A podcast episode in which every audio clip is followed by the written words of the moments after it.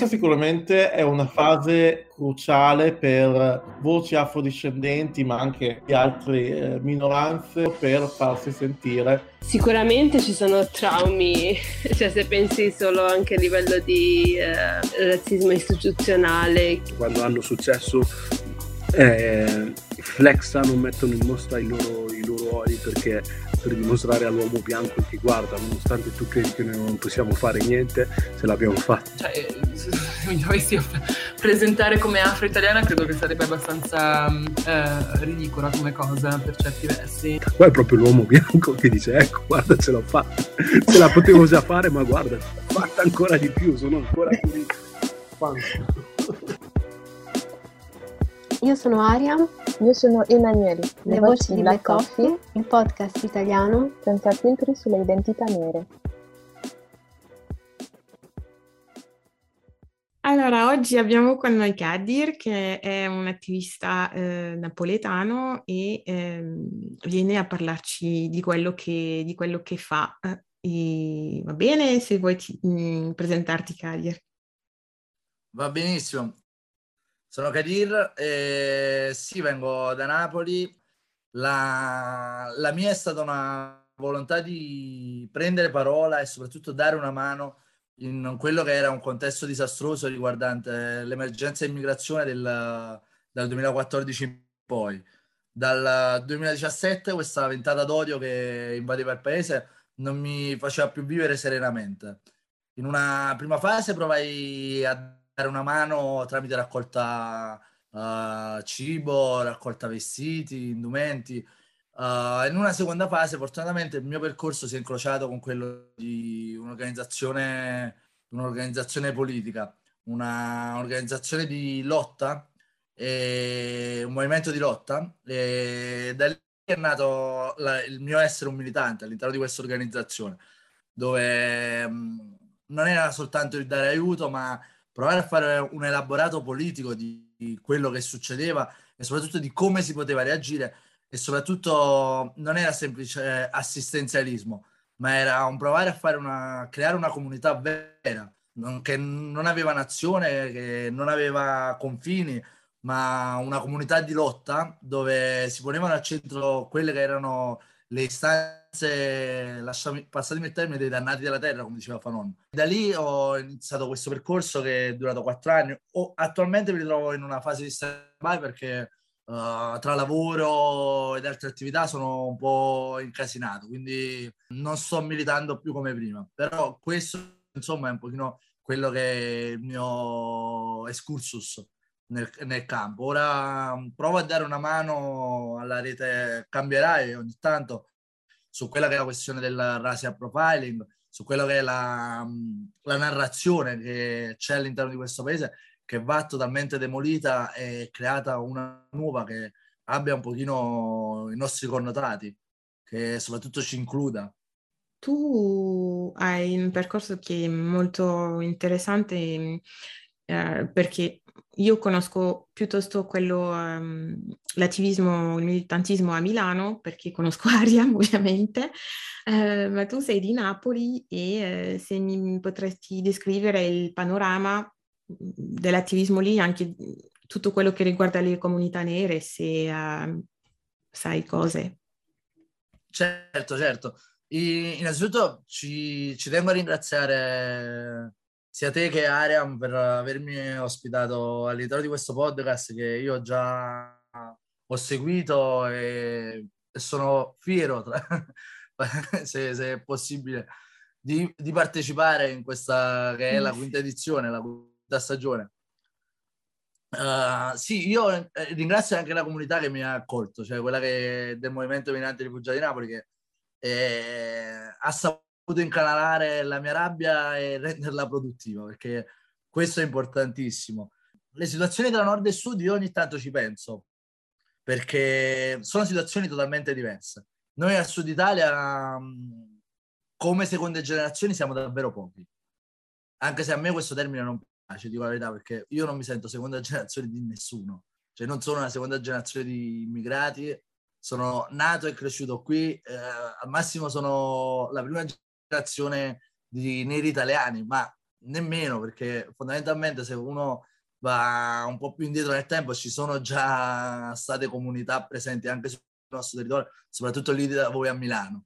Uh, però quello che posso dire è che secondo me va anche um, di pari passo con quello che è il mondo del lavoro, perché um, chi migrava qui come i nostri genitori al sud Italia non c'è mai stato così tanto lavoro, non c'è, non c'è lavoro per gli italiani, figuriamoci per un migrante, quindi è stata pur sempre una zona di passaggio. Quindi le vere comunità poi si sono stanziate nel nord dove hanno avuto la possibilità poi di lavorare e di, di poter esprimere e di poter fa- eh, tirare su famiglia.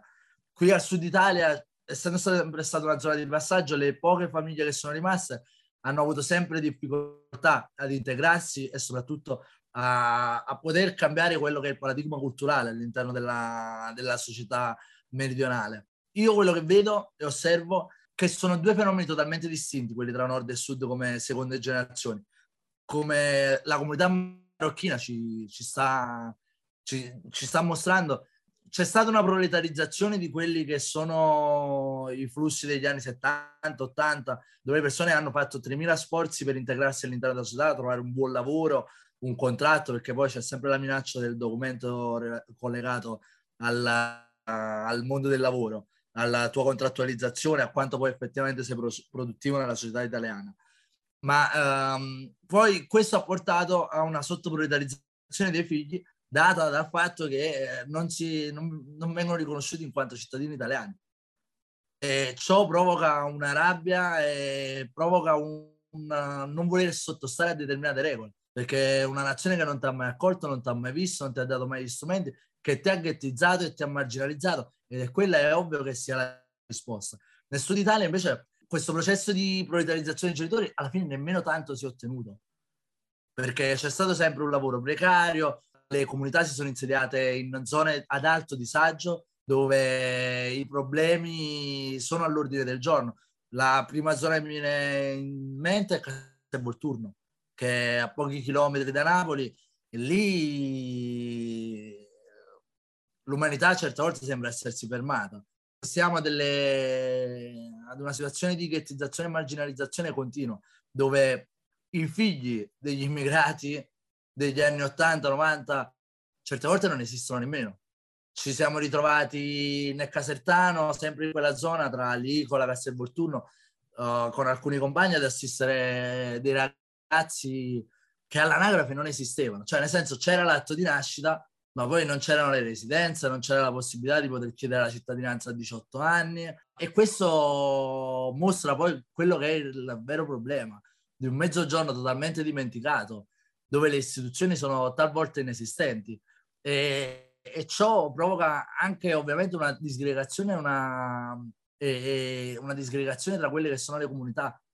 Uh, ci sono comunità che ce l'hanno fatta come quella senegalese, come quella ivoriana, che sono presenti sul territorio ma poi ci sono tantissime comunità che sono totalmente divise. Da quello che hai detto mi è sembrato di capire che eh, per un, una persona nera, eh, insomma, da genitori immigrati, viene molto più difficile ottenere la, la, cittadinanza perché la situazione di precarietà non ti permette di avere una, uh, un'abitazione fissa. È questo, è questo che...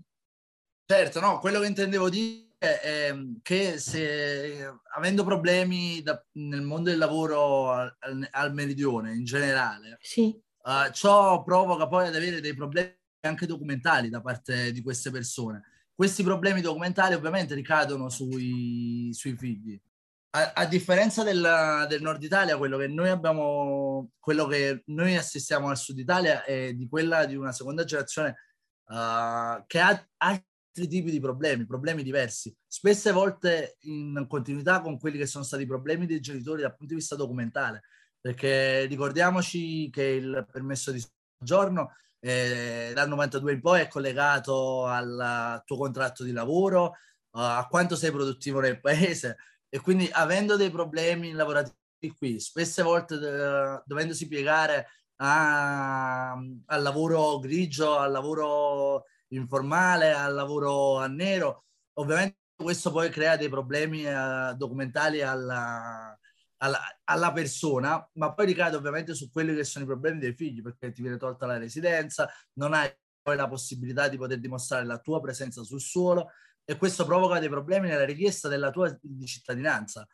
Uh, oltre poi ad avere avuto anche fenomeni di, di affidi irregolari, adozioni irregolari sul nostro territorio e, ehm, e soprattutto, in, come ti dicevo prima, ehm, essendoci, scarse, scarse, cioè, essendoci scarse possibilità di lavoro, ovviamente se, se, se, la, la, persona migrante prova a emigrare al nord, ovviamente, è lì la sua meta.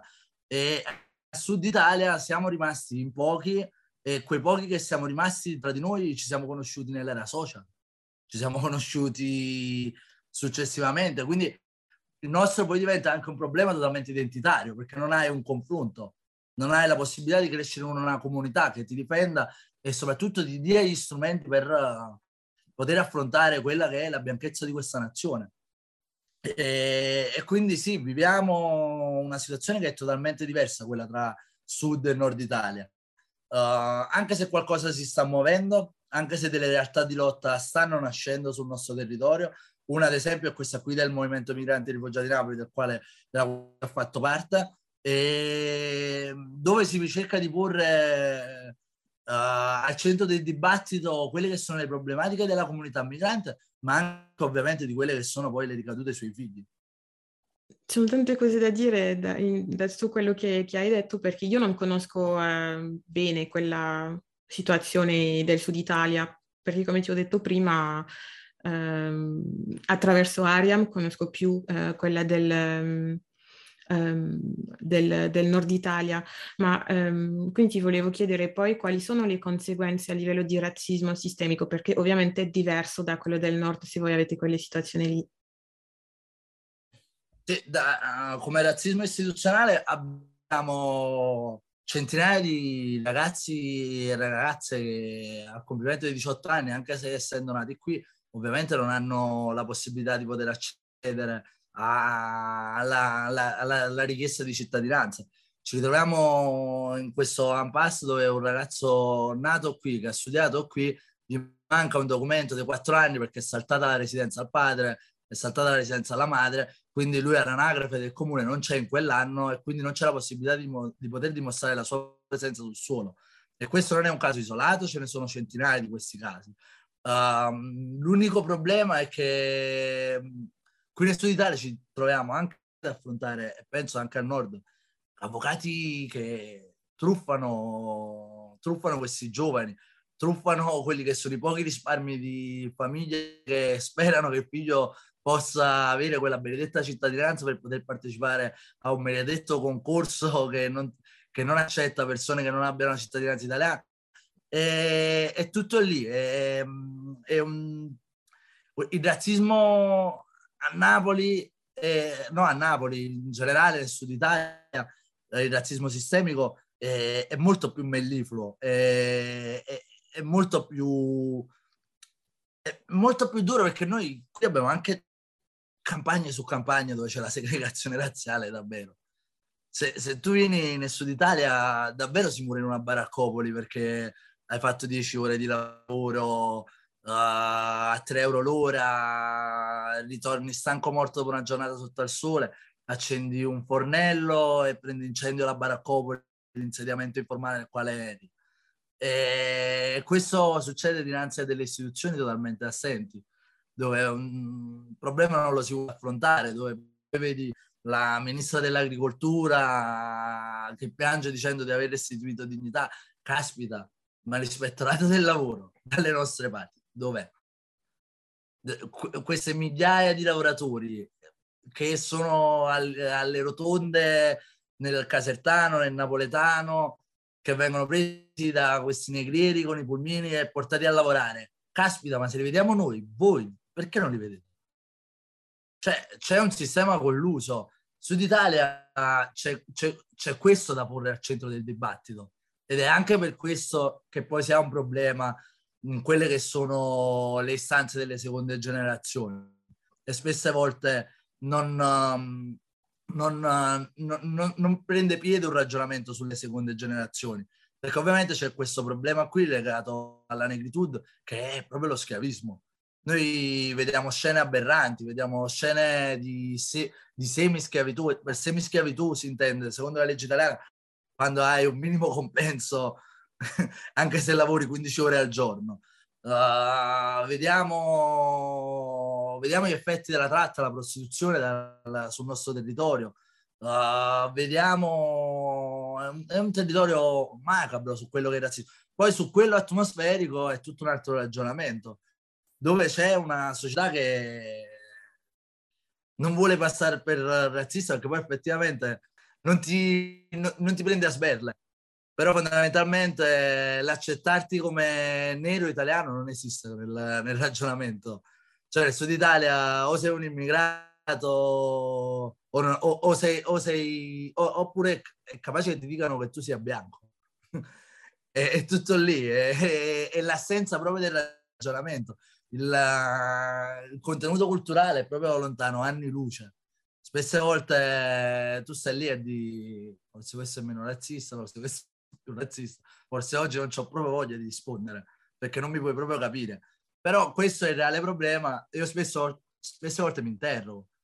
E, come si può uh, affrontare un discorso di, che, che mm, prevede anche una delicatezza culturale in un contesto uh, dove l'istruzione è stata negata? come si può affrontare determinati discorsi in un paese dove la dispersione scolastica è alle stelle?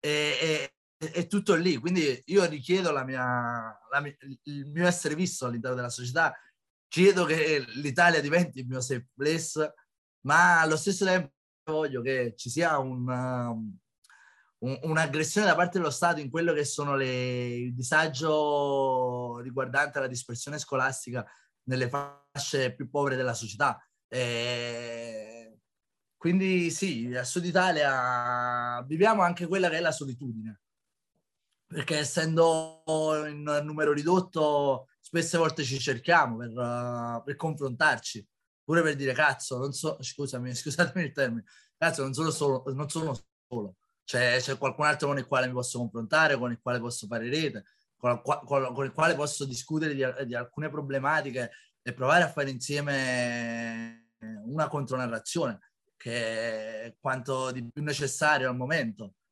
Però allo stesso tempo ci sono quelle che sono le problematiche materiali. Le problematiche materiali sono quelle che ti dicevo antecedentemente, uh, riguardanti sia la cittadinanza per i, per i ragazzi, ma soprattutto quello che è il mondo del lavoro. Eh, qui se sei nero sei costretto a fare i peggiori lavori, spesse volte senza un contratto, spesse volte i proprietari di, di casa non vogliono, non vogliono affittare alle persone nere, uh, oppure se affittano alle persone nere non vogliono fare contratto e quindi tu ti ritrovi lì ad avere sempre un impasse documentale, quell'impasse documentale poi incide sulla tua vita perché poi ti fa finire uh, o schiavo nelle campagne a 3 euro l'ora, oppure dall'altra parte diventi la mano grigia della camorra, la mano invisibile della camorra perché lo Stato sta facendo un regalo a queste organizzazioni criminali. Perché ovviamente se tu non hai la possibilità di avere un documento, non hai la possibilità di essere contrattualizzato, tu dove ti ritrovi? Ti ritrovi poi a poter essere ricattato. E quindi quella, quella condizione di ricattabilità poi è quello che provoca anche un aumento del disagio, un, un aumento, nel, una, una presenza co- numerosa della componente sia nera che migrante che seconda generazione all'interno di quelle che sono le carceri. I problemi sono tanti qui a Sud Italia. Al Nord Italia io non vedo che un, le seconde generazioni stanno prendendo parola e, e, si prova soprattutto a dare i nostri a, da, a dare un contenuto in salsa italiana, quella che è la lotta al razzismo, e non uh, un semplice riproporre concetti americani che poi fondamentalmente sono distanti da noi. Basti pensare alla questione cittadinanza, gli americani sono cittadini, gli italiani non sono cittadini, cioè i neri italiani non sono cittadini. Spesse volte stanno lì ad aspettare da 7-8 anni un... una caspita di cittadinanza, buttando soldi, dovendo dimostrare un reddito, sempre su una condizione elitaria poi di quella che sono di, di quello che è lo schema di integrazione italiano. Cioè l'Italia prevede che se te sei produttivo puoi avere il permesso di soggiorno. Se te sei, se te mi lavori tre anni dopo i 18 anni con un reddito dimostrabile superiore agli 8.000, io ti do la cittadinanza. È sempre lì. È sempre un non vederti come individuo, ma dartela solo se, se è utile alla, al sistema produttivo italiano. Mm, Da tutto quello che hai detto, io ti volevo chiedere se, come, allora, come fate rete giù, perché c'è questo senso di, ehm, di isolamento, come funzionano le vostre, le vostre reti per fare, diciamo, comunità. In realtà qui proprio nel napoletano siamo, esiste, come dicevo prima, il movimento migranti e rifugiati di Napoli che fa un po' da contenitore, un po' da cerniera di- su quelle che sono queste tipologie di istanze.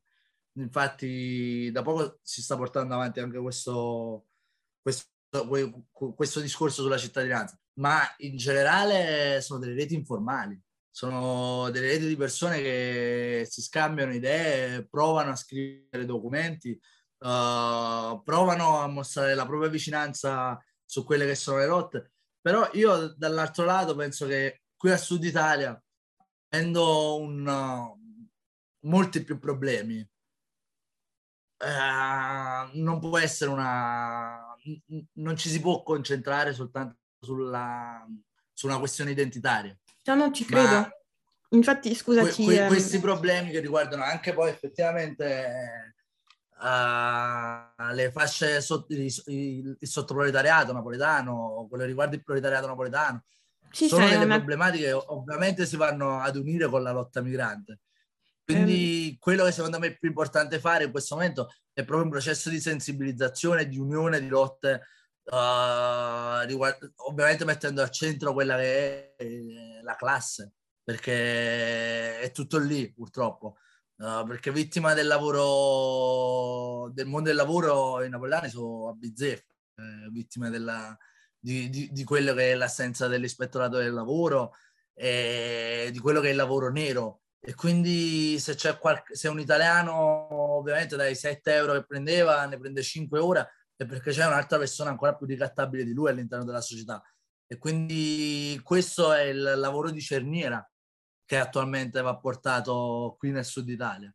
Ed è per questo anche una delle motivazioni per la quale si pone al centro del dibattito la questione migrante e, e quella delle seconde generazioni è ancora più lenta, anche se una nuova generazione sta venendo fuori che vuole prendere parola e che sta invadendo quelli che sono i collettivi universitari, i collettivi studenteschi per portare i loro contenuti.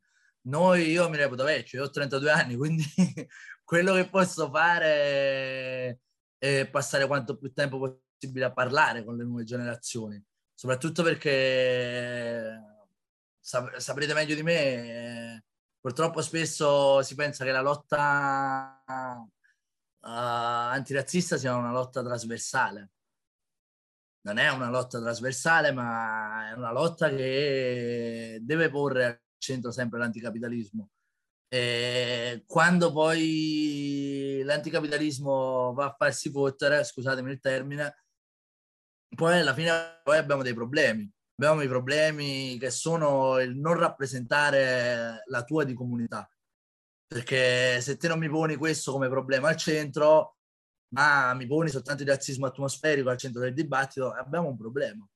Perché non, non stai ponendo al centro del dibattito le istanze di quella che è tutta una comunità che fondamentalmente ha gli stessi problemi. Uh, riguardanti la casa, riguardanti il lavoro e, e, quindi noi quello che dobbiamo fare è provare a intercettare le nuove generazioni per dire poniamo questo, cioè confrontiamoci. No, la, il reale problema non è che ti chiamano negro, è un problema, ma se, se, se, te non ti chiamano più negro, ti chiamano nero, c'è un politically correct nel paese, ma poi il problema rimane che a, a 200 metri da te in campagna c'è uno schiavo ed è nero. Il significato della parola negro c'è ancora nel paese. Quindi è lì che va scardinato e va ricreato un nuovo pensiero. È, è lì che va ricreata una nuova lotta, che non sia soltanto culturale e che non sia soltanto materiale dall'altro lato, ma che sia un'invasione sia dal punto di vista delle istanze materiali e sia un, un, un'invasione su quella che deve essere una nuova cultura. E la nuova cultura non ci può non essere se tramite una, un dialogo tra di noi. Uh, e, e, qui si pone al centro l'identità.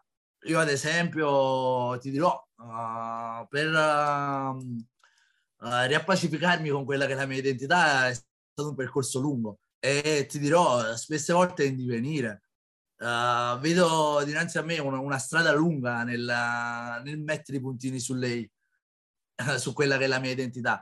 Ma mi rendo conto che negli ultimi anni mi è stato molto più, stato molto più, più semplice questo, questo processo perché ho avuto modo di... perché molte persone hanno preso parola, perché molte persone hanno detto la loro, la loro con molte persone, tra virgolette, sono state di ispirazione anche. E c'è stata la possibilità di poter aprire un dibattito eh, eh, che, che prende dei concetti dall'altro lato del mondo, li porta qui e li riscrive in quella che è la, la, la, il territorio italiano. E questo dà la possibilità di poter formare identità, di poter capire effettivamente noi chi siamo. Perché se non capiamo noi chi siamo, non sappiamo noi dove vogliamo andare. Ed è lì che quel passaggio da identità a comunità. Noi siamo in una fase che è antecedente al politico, è una sorta quasi di prepolitico, un, una sorta di voler dire ehi, ci sono, no, ci siamo ma, anche noi. Eh, guardami, guarda, non sei sola, ci sono anche io. Cazzo, ma a te è mai capitato questo? A te è capitato quest'altro?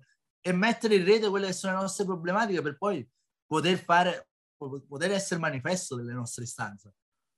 E questo, per esempio, capita anche con la rete Cambierai, dove ora si sta portando avanti questo discorso di racial profiling. Il racial profiling alle seconde generazioni succede, ma quasi come se non esistesse il problema, quasi come se lo si volesse inserire la polizia è violenta. No, caspita, la polizia è violenta. Se la prende con, i, con le fasce proletarie è vero. Caspita, ma se io mi trovo a mangiare un panino e c'è una rissa a 10 metri, se la prendono con me. Se, se, se sto lì a parlare uh, col poliziotto, uh, a parlare con un amico bianco, il poliziotto è convinto che io sia il suo spacciatore e mi fa un'ispezione anale senza alcun tipo di motivo. Vuol dire che c'è un reale problema di racial profiling. Se la polizia è un venditore ambulante e lo strangola, c'è un problema. E questi contenuti qui li si può portare avanti soltanto nel momento in cui la comunità si fa comunità. E esce dall'invisibilità e prova ad autodifendersi, ad autodeterminarsi. E questo penso che sia un processo importantissimo. Uh, Ariam, ho visto che sei arrivata. Sì, ciao ragazzi, come state? Bene, bene. Bene, eh, bene. No, sì, sono contenta che abbia sollevato tu, Kadir, il tema eh, riguardante la classe sociale, perché eh, abbiamo, abbiamo registrato poco fa un altro episodio dove eh, vabbè, si parlava di musica, di, di, di, industria musicale, eccetera, e io però ho voluto aprire una parentesi su questo, e, che adesso sembra non c'entra niente, ma mm, c'entra tantissimo. Uh, sono assolutamente d'accordo con quello che hai appena detto. E, mh, il fatto è che quello che è successo e che magari continuerà a succedere uh, è che alcune realtà uh, che sono attente alle questioni, alle discriminazioni razziali che succedono in continuazione, non solo eh, il razzismo istituzionale, ma poi quello quotidiano. No? E esistono, sono sempre esistite. La mia impressione è che, come, come dicevi tu, il focus non, è, eh, non si è però concentrato invece sulla classe, che invece è mh, mm, una questione che è, è come forse avevo detto nella, nella registrazione precedente, non, è, non, sono temi gerarchici che, che, puoi mettere in una struttura gerarchica, ma, ma, sono temi che proprio si intersecano e non si può parlare di, come hai detto tu, di razzismo e, di anti, e fare una lotta antirazzista escludendo il discorso anticapitalista. Uh, Posso aggiungere una cosa? Grazie. Uh, io um, volevo inserire anche il fatto che cioè, ne ho già parlato con Arian più volte, quello che mi stupisce uh, dei militanti um, eh, diciamo, eh, ne- neri italiani e che spesso non, lo- loro non parlano mai del, di dove provengono, della classe sociale, appunto. Cioè non è un discorso che loro fanno, ti parlano sì di cittadinanza, di racial profiling, ma spesso io non, è un discorso che non trovo rispetto a quello che conosco nella mia realtà, che è quella, quella francese. Um, se sì, sei... esatto, quello che, stavo, quello che, stavo, dicendo era proprio questo, che non, è, non c'era un focus uh, su questo tema e di conseguenza uh, si dava uh, accento, si dà accento alla problematica che può essere la cittadinanza piuttosto che la N-word, la N-word eh, utilizzata indiscri- indiscriminata- indiscriminatamente in continuazione nella TV pubblica piuttosto che altri episodi comunque gravi, ma che eh, spesso non, anzi quasi sempre non, eh, almeno se non da pochi, Uh, non, si, non, ci si concentra invece sul uh, tema appunto del, del, del, della classe sociale. E, ehm, e questo forse anche perché eh, c'è una sorta di mm, approccio, eh, come dire, eh, che vuole essere incluso in questo sistema, no? non che vuole smontare il sistema, ma semplicemente vuole essere eh, riconosciuto, giustamente riconosciuto, eh, ma senza contrapporsi veramente, cioè senza creare un'alternativa a questo sistema. E penso conseguentemente il motivo per cui poi eh, non, non, si parla di lotta di classe e così via. Certo, certo, è la single issues, quasi issue, no, scusate, sono napoletano, sono Napolitan boy speaks uh, English. No, dico, è sulla, sulla, sulla, singola vertenza, quando invece il ragionamento va fatto in modo sistemico, un pochino più globale, dove sì, è vero, bisogna, si necessita di inserire anche il contenuto della classe, uh, altrimenti è, è proprio lì il problema. Se non si inserisce anche la classe, se non si inseriscono quelle che sono le problematiche materiali all'interno del ragionamento, come si può avere poi in futuro una, una società più inclusiva? Se te, nero avvocato che guadagni 4.000 euro, mi vuoi spiegare del tuo problema con la N-word, ma poi non mi discuti mai di quelle che sono le problematiche riguardanti le comunità proletarie e sottoproletarie di questo paese. Come, come si può sensibilizzare? Io ci penso, ci, ci penso spesso, ci penso davvero spesso un ragazzo che porta i caffè a Porcello, io faccio l'operatore, io faccio l'operatore sociale nel napoletano. Vado al lavoro e ogni mattina viene un ragazzo a portare i caffè nel centro dove lavoro io. Lui è un ragazzo che si sveglia alle 6 del mattino e, e finisce di lavorare alle 10 di sera. Fa tutta Napoli e guadagna 100 euro a settimana. Io ho uno stipendio. Se lui viene e sbaglia una parola e mi vede lottare soltanto per la N-word, ma non per quelle che sono le condizioni materiali della gente nera, eh, della gente tutta di Forcella, lui come si può, come può capire dove risiede il problema? Come può capire che noi effettivamente abbiamo lo stesso nemico? Co- come si può sensibilizzare una persona se non si affrontano quelli che sono i problemi alla base? Ma si vuole parlare soltanto del problema culturale. È, è, è lì che c'è l'unione di, delle, delle lotte, è, è, proprio lì quando, quando, quando la classe diventa il centro della discussione, perché è quella che ci può accomunare tutti e creare un sistema nuovo, che può essere il socialismo, che può essere qualsiasi altra cosa, ma che sia una roba inclusiva. Perché poi cosa, cosa succede appunto, no? Che se anche se riesci a eh, smantellare o comunque a eh, influenzare un certo tipo di linguaggio no? e a migliorare, a fare dei progressi in questo senso. Eh, non so, penso alla, alla TV pubblica. Ok, magari ti mettono anche la serie TV col protagonista nero, bello, ok? E quindi, e dopodiché, chi è che c'è nella, nella produzione? Chi è che c'è tra gli autori?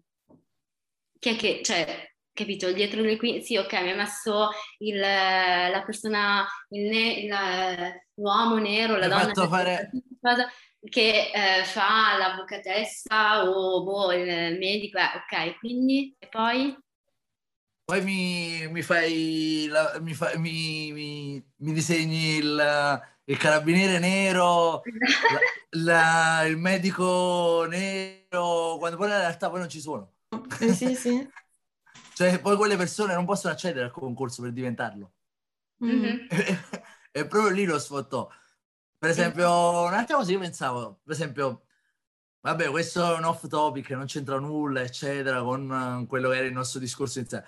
Però, per esempio, quanto è brutta la serie Nero a metà, dove c'è il... Ma sai che non ho avuto il coraggio di guardarla? Non l'ho mai l'ho avuto guardata il coraggio, l'ho avuto il coraggio.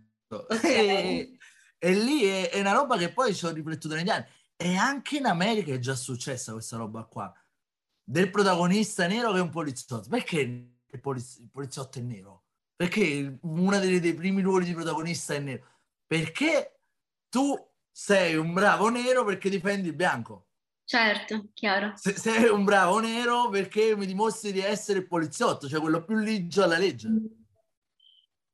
di- che rispetti le leggi. È, è- è- è tutto lì, è una rappresentazione anche quella lì totalmente tossica e poi non è, non è rappresentativa della realtà. Comunque la, mm, No, però, di- però- però quello che, cioè l'esempio che hai fatto, ehm, prima di parlare di eh, un nero a metà, eh, dei concorsi, no? Tipo per diventare eh, medico, eccetera, eh, cioè per poter lavorare in Italia. E esattamente questo, cioè, ritorno all'esempio che facevo sulle produzioni, cioè se tu oltre a eh, la, la vetrina, no? vai oltre, dici ok, tu mi hai messo il protagonista nero, la storia è concentrata su di lui, ok, ma chi l'ha scritta? Autori bianchi, ok, perché hai la scritto autori, perché il regista era bianco, perché, ok, e ti guardi intorno e dici sì, effettivamente non ce ne sono così tanti formati in un certo modo, perché poi in realtà eh, di registi e autori ne- ce ne sono, però magari con un certo tipo di esperienza, con un certo di competenze o riconoscimenti, eccetera, ce ne sono pochi. E allora lì ti chiedi perché ancora una volta e si va più a fondo e viene fuori la questione della classe sociale.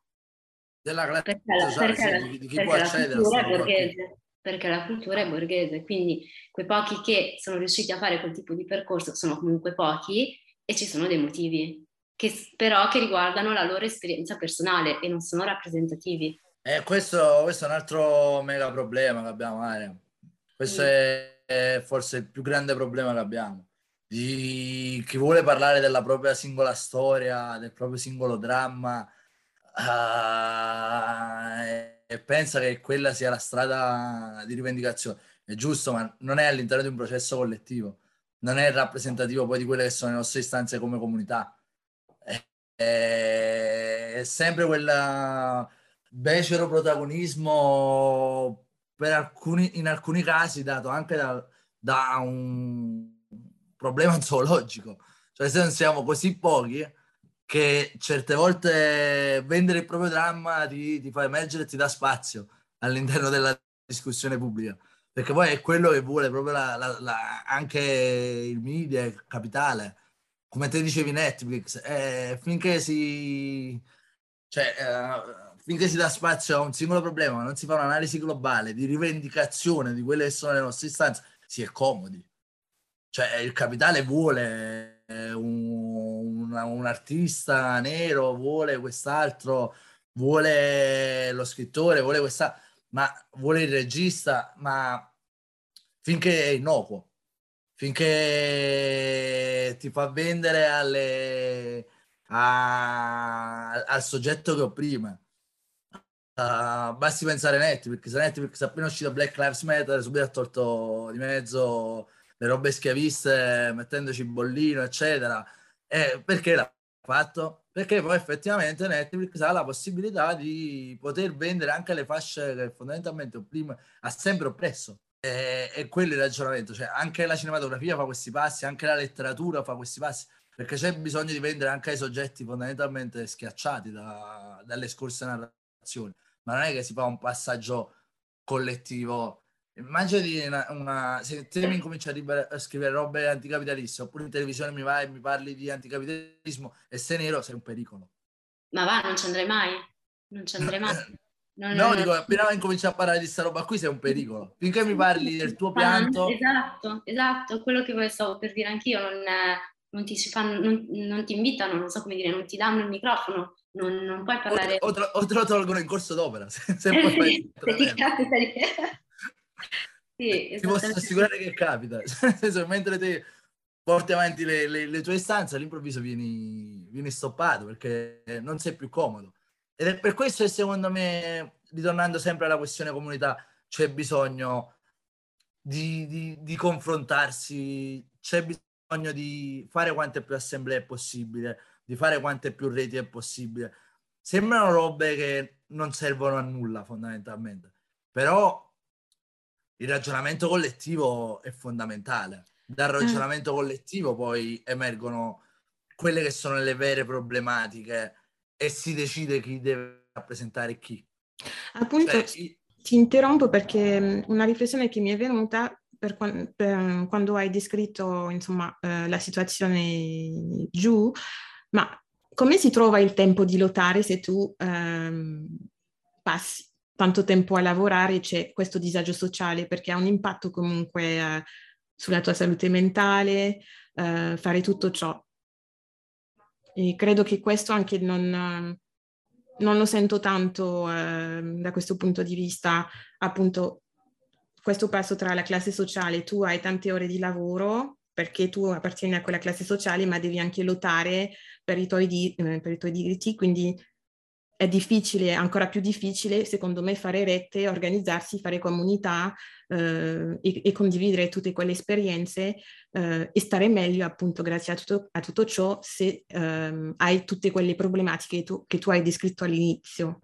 Io penso che nella lotta, nell'immaginare un'emancipazione personale e collettiva, c'è la vera libertà. Cioè, nel momento in cui io lavoro, accumulo rabbia, accumulo stress, uh, mi sento dire le peggio robe, devi stare zitto perché poi effettivamente non puoi uh, inquinare, avvelenare ogni tua giornata. Quindi spesse volte devi imparare a fare una corazza pure e farti scivolare un pochino le cose di dosso per poter andare avanti. Poi quando c'è il momento assembleare, c'è il momento di discussione, è, è, lì che poi effettivamente tu ti senti libero, è lì che hai modo di cala- canalizzare la tua rabbia e renderla produttiva. Sembra una stupidaggine, ma una riunione che finisce alle due di notte si è, si è fatta una discussione, ora ci vuole, sulla bianchezza di questo paese e l'ho fatto con altre persone nere e no, io lì non è che mi stanco, anzi ho piacere ad ascoltare anche altri punti di vista che arricchiscono le mie idee io, ad esempio, prima de- di far parte del movimento Minati, perché poi ritornando sulla classe, io sono una persona adottata, no, non vengo da, uh, dalla classe proletaria e pensavo che i miei problemi riguardanti ora ci vuole la, la dialettica e la, il razzismo atmosferico fossero i reali problemi di, riguardanti la negritude. Ma poi quando ti vai a scontrare su quelli che sono i veri problemi, hai modo di, di analizzarli, hai modo di fare un ragionamento corale e a porre al centro del, del, del, delle tue lotte quello che è la cosa più importante, ovvero la classe.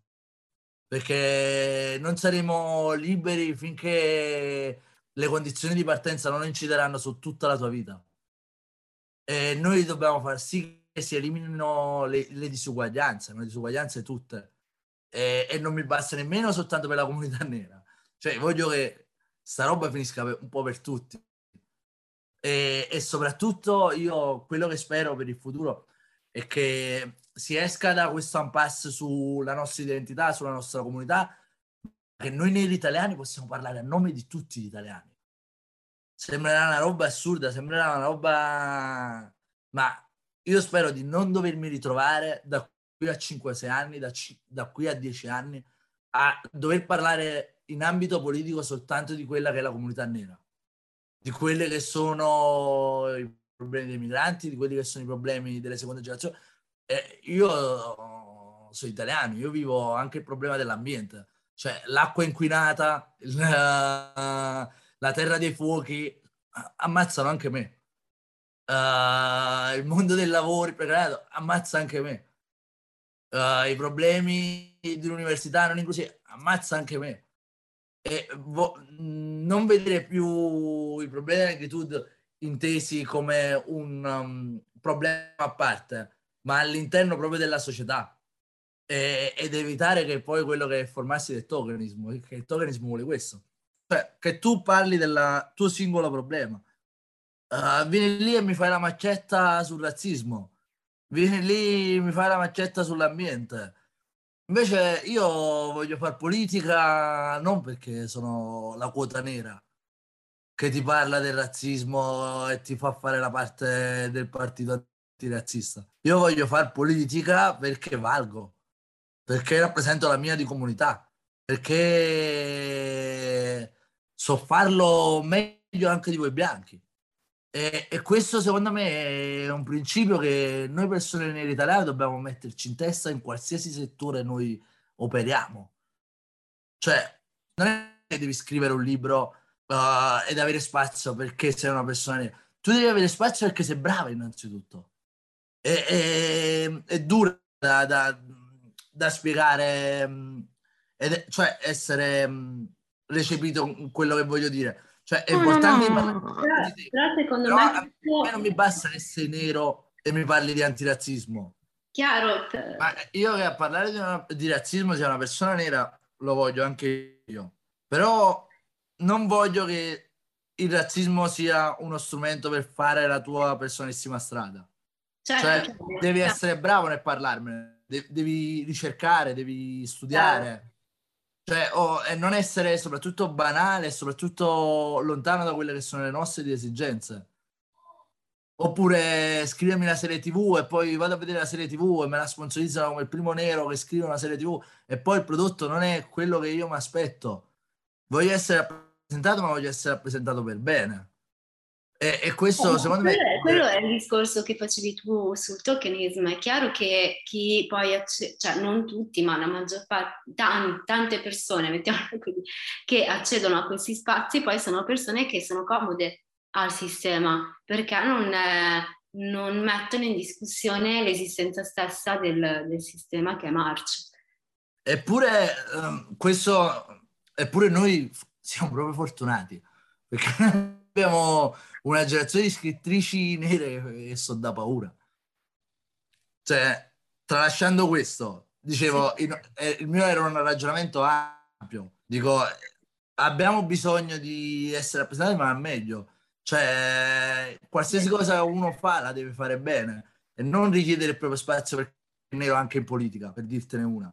Mm-hmm. Cioè, voglio, voglio gente che sappia di cosa sta parlando e, e penso che questo forse sia uno dei problemi ah, riguardanti poi quello che, so, quello che è il capitale, cioè di sussumersi le rotte, di prendere un personaggio X e portarselo dalla sua perché è facilmente acquistabile. Noi dobbiamo essere una generazione non acquistabile, non in vendita. Sì. Eh, non so se mi sono spiegato. Cioè, quello che voglio dire è eh, nessuno deve fare utilizzo di quelle che sono le nostre problematiche per un proprio fine. Non dobbiamo essere noi a regalarglielo, noi non dobbiamo essere la faccina carina del Partito Democratico, per dirtene una. Certo. Non, do- non dobbiamo essere il... Um, um, um, la quota nera per un deputato che porta avanti uh, la battaglia su- sulla cittadinanza perché non sa che altro prendere, non sa come, come, in che altro modo prendere i voti e si vuole accattivare la, fes- la fascia degli antirazzisti. Non, non, mi basta che si discuta uh, di cittadinanza come lo si sta facendo oggi con il deputato Brescia che mi parla di Iuscole. Sta roba qui deve finire perché lo Iuscole è una roba che esce dalla nostra di comunità, siamo sicuri. O è pure un deputato che dice voglio una proposta X e la porto avanti. Ma di quello che è. Discutiamone, perché lo Iuscole, se, se, se, se ci fosse stato un ragionamento a monte della comunità nera, ma chi l'avrebbe accettato? Quanti di noi arrivano a 13 anni e non hanno la possibilità di poter completare un ciclo scolastico? Qu- qu- quante, quante, quante famiglie, quanti ragazzini arrivati a 10 anni che potrebbero rientrare negli under 12 poi si ritrovano a non poter finire un percorso scolastico per problemi familiari, eccetera, oppure all'interno di una casa famiglia il suo percorso viene deviato e non riesce a finire un percorso scolastico. Come se la scuola in Italia non fosse elitaria, come se la dispersione scolastica in Italia non esistesse, soprattutto nelle fasce marginalizzate e ghettizzate della società, come quella che è de, de, delle seconde generazioni che hanno un background migratorio e quindi fondamentalmente problemi di partenza di base. O non so se sto dicendo follia. No, assolutamente no, non ti sto interrompendo perché mh, mm, sono assolutamente d'accordo e lo stai, stai dicendo cose che avevo in mente e quindi ti ringrazio per averle condivise tu. E, mm, sì, cioè la, la questione della scuola è veramente un tema cioè questa proposta è imbarazzante perché proprio esclude le, esattamente le persone a cui si dovrebbe pensare quando si pensa alla riforma della cittadinanza. Quindi, eh... io, io, personalmente sono dell'idea che se, senza lo Soli davvero si, sono dei contentini e dei regali.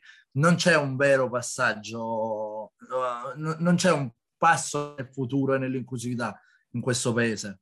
Penso che ora ci vuole, cioè, nel senso, se tu fino ai 12 anni, uh, un bambino fino ai 12 anni, arrivato fino ai 12 anni, tu gli dai la cittadinanza, poi che arriva a 13 anni, che succede? Deve dimostrare il reddito perché è arrivato tre mesi dopo, per il reddito di tre anni. Se te non mi vai a togliere quel reddito, se te non mi dai la cittadinanza a chi nasce qua, se non mi dai il, il ciclo scolastico non deve esistere. Cioè, va, finché non c'è una riforma della scuola che davvero uh, che sia mm, contestualmente collegata ad una lotta alla dispersione scolastica, la scuola non la voglio sentire nominare, perché la scuola italiana è totalmente fallimentare. Um, tu hai risposto a tutte le domande che uh, avevo, avevamo fatte prima, senza anche uh, fartele. No, voglio fare un ultimo passaggio sulla salute mentale.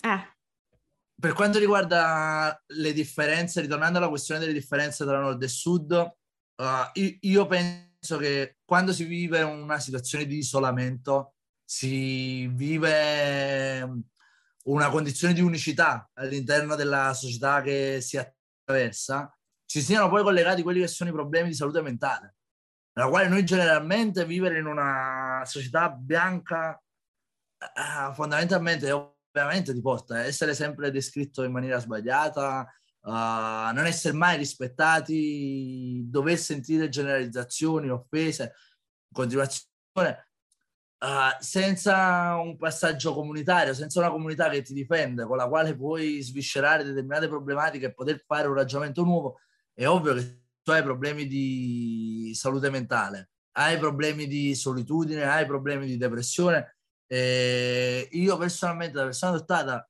ogni volta che mi ritrovo a parlare, voglio ricordare Said Visin. Ti dico, vi dico la, la, la, pura verità perché spesse volte ci penso e quella è una delle motivazioni che mi, mi fa pensare che una comunità va creata quanto prima. Un, um, uno spazio safe per noi di discussione e di ragionamento che ci faccia fare dei passi in avanti penso sia fondamentale, soprattutto perché noi dobbiamo provare come comunità nuova, come società nuova, a includere proprio tutti, a non lasciare nessuno indietro e noi quello che dobbiamo provare a fare come comunità, sia dal punto di vista politico che dal punto di vista culturale, è quello di arrivare nei punti più remoti di questo paese. Eh, può essere nocera inferiore dove c'era Said, può essere uh, nella, nella nel Basso Lazio, può essere ovunque, ma noi dobbiamo provare a portare i nostri contenuti per creare una società che davvero non lasci indietro nessuno del, nos- delle nostre sorelle e dei nostri fratelli. E, e non ci siano più casi di, di, solitudine, di depressione, dove una chiacchierata in più poteva salvare una vita umana, dove un problema non ce l'hai solo tu, amico mio, ce l'abbiamo in tanti forse facendoci forza l'un l'altro forse riusciamo a superarlo entrambi. E, e io penso che sia doveroso da parte nostra, dopo i vari morti che abbiamo avuto nel corso degli anni, parlo dai CPR, parlo dalle campagne, parlo della depressione, dare una risposta perché abbiamo, siamo figli di 40 anni di politiche sulla, sull'immigrazione uh, malvagie, uh, politiche, come si suol dire a Napoli, ci dobbiamo togliere gli schiaffi da faccia. E questo lo possiamo fare soltanto tutti quanti insieme. Quindi io personalmente, pure se sono abbastanza stanco, perché poi fare politica, fare attivismo ti stanca, ma poi ci penso e dico, caspita, ne va delle generazioni a seguire, e se non ci metto la faccia, se non, se non parlo con tutte e tutti, se non sto lì a battermi insieme alle mie sorelle e ai miei fratelli, cosa in futuro sarà ancora peggio. Dirò, caspita, mi sono reso e, non ho provato insieme a tutti a, a, a creare una linea di discontinuità col passato e io penso che noi siamo la generazione che sta prendendo parola, ma manca ancora qualche anno dove ci conosciamo, dove, dove provi- proviamo a inserire, no, proviamo a dar luce a quelle che sono le nostre istanze davvero, di fare un ragionamento collettivo e togliere di mezzo quel protagonismo che spesse volte ci rallenta e secondo me ce la faremo. Secondo me tra 5-10 anni mi immagino un'Italia totalmente diversa dove non, non saremo più invisibili, dove forse saremo rispettati, dove forse non, non avremo più perdite, dove non, dove non dovremo piangere morti. Insomma, mi immagino che la nostra comunità ce l'ha fatta, perché poi siamo tanti. Dobbiamo dircelo, prima eravamo pochi, ma perché non ci, non ci conoscevamo, ma ora siamo tanti, quindi su, dai, ce la possiamo fare. È un passaggio bello e positivo, grazie. Grazie per aver ascoltato questo episodio di Black Coffee. Vi ricordiamo che tutti gli episodi li potete trovare su Podbean, Spotify e tutte le piattaforme in cui ascoltate i vostri podcast preferiti. Ci trovate anche su Instagram come Black Coffee PDC dove potrete seguire i contenuti che vi proponiamo ogni settimana ma soprattutto dove ci potete mandare i vostri pensieri, commenti e storie che volete condividere. E se preferite potrete contattarci via mail all'indirizzo blackcoffeepdc.gmail.com e vi aspettiamo per il prossimo caffè.